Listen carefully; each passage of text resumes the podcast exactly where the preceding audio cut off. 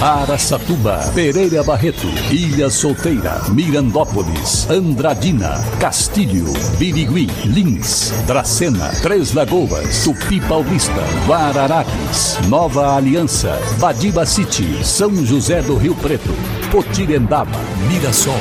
Azevedo Auditoria Soluções Empresariais apresenta SRC Notícia. A informação para mais de 3 milhões e meio de ouvintes. Apresentação Marcelo Rocha. Moradores do bairro Portal, na cidade de Mirassol, estão reclamando do uso indevido de uma área pública. O espaço é grande, todo de terra e fica bem próximo a várias residências do bairro.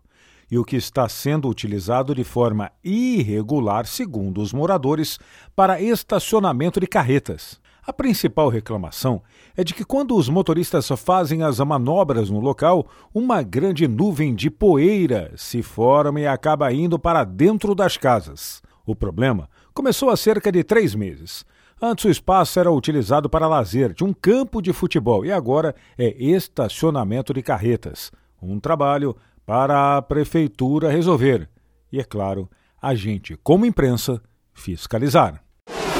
SRC Notícia. Notícia. A nova fase da Fundação Educacional de Andradina iniciou a 21ª semana acadêmica da Faculdade de Medicina Veterinária de Andradina. A semana agrega uma série ininterrupta de reuniões e temas relacionados à veterinária. Em 21 anos de curso, já formou mais de 850 médicos veterinários, sendo um dos mais tradicionais no interior do estado de São Paulo, e recebe alunos de várias cidades do país. Segundo o professor, aliás, meu amigo Dr. Fábio Nogueira, o evento a cada ano aumenta de tamanho, de qualidade e também de importância no cenário nacional. Entre os temas estão a atuação do médico veterinário na Cavalaria de Guardas Dragões da Independência, de Brasília, do presidente da República, palestras de reprodução animal, atendimento de animais silvestres e exóticos, dentre outros assuntos e temas relevantes da área. Nova Independência, na região de Andradina, fundada em 1964, tem população aproximada de 3 mil habitantes. Sua fonte econômica é agricultura, comércio e pecuária. Nova Independência, também presente no SRC Notícias. E agora Lins a notícia, repórter Wagner Trevisi. Para marcar a abertura das atividades comemorativas ao Dia da Árvore, dia 21 de setembro, e do Rio Tietê, a Prefeitura de Lins e Sabesp inaugurarão um viveiro de mudas arbóreas, localizado em uma área da empresa ao lado da estação de tratamento de esgotos no Jardim Bandeirantes, na cidade de Lins. Segundo a secretária municipal de Meio Ambiente, Maiara Moreira, o viveiro do horto não consegue ampliar a produção além de 5 mil mudas por ano, quantidade insuficiente para atender a demanda. Com essa parceria, no primeiro ano a intenção é dobrar para 10 mil, depois 15 mil e assim por diante o número de mudas produzidas. Wagner Trevise de Lins para o SRC. A Prefeitura de Três Lagoas comunica que é falsa a mensagem que circula nas redes sociais referente à abertura de processo seletivo para a contratação de novos funcionários do CRAS o Centro de Referência de Assistência Social do município. O diretor de TI e Tecnologia da Informação do município, Alex Silva, orienta que as pessoas não entrem neste link de jeito nenhum, pois pode ser vírus ou até mesmo golpe. Para empresas inteligentes, Azevedo Contabilidade e Soluções Empresariais. Serviços de contabilidade e auditoria com profissionais com experiência nas áreas de gestão empresarial. Rua Bandeirantes 1438, fone 18 31 17 4500. Escritórios em Araçatuba, Bauru e São Paulo. Acesse azevedo.cnt.br. Azevedo Contabilidade e Soluções Empresariais. Há 28 anos oferecendo oferecendo serviço de qualidade. Nosso compromisso é com o seu sucesso.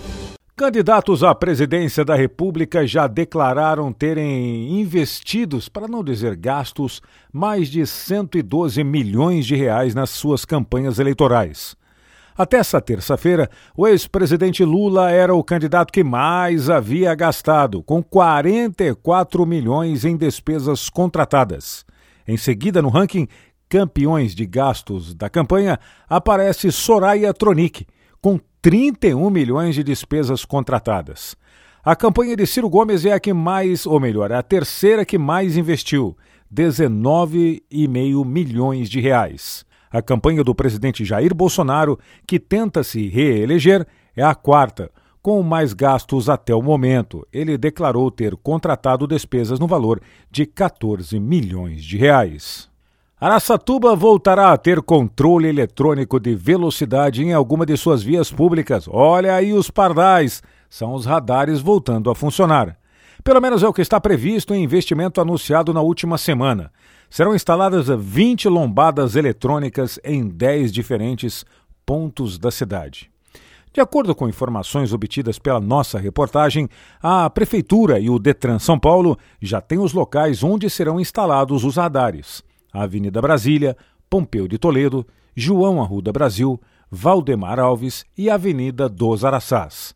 Serão as avenidas contempladas com essa beleza, hein? Bom, atenção motoristas de Araçatuba e da região que vem visitar Araçatuba.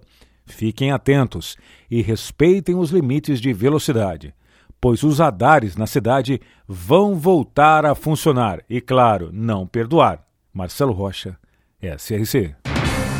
Azevedo Auditoria Soluções Empresariais apresentou SRC Notícia.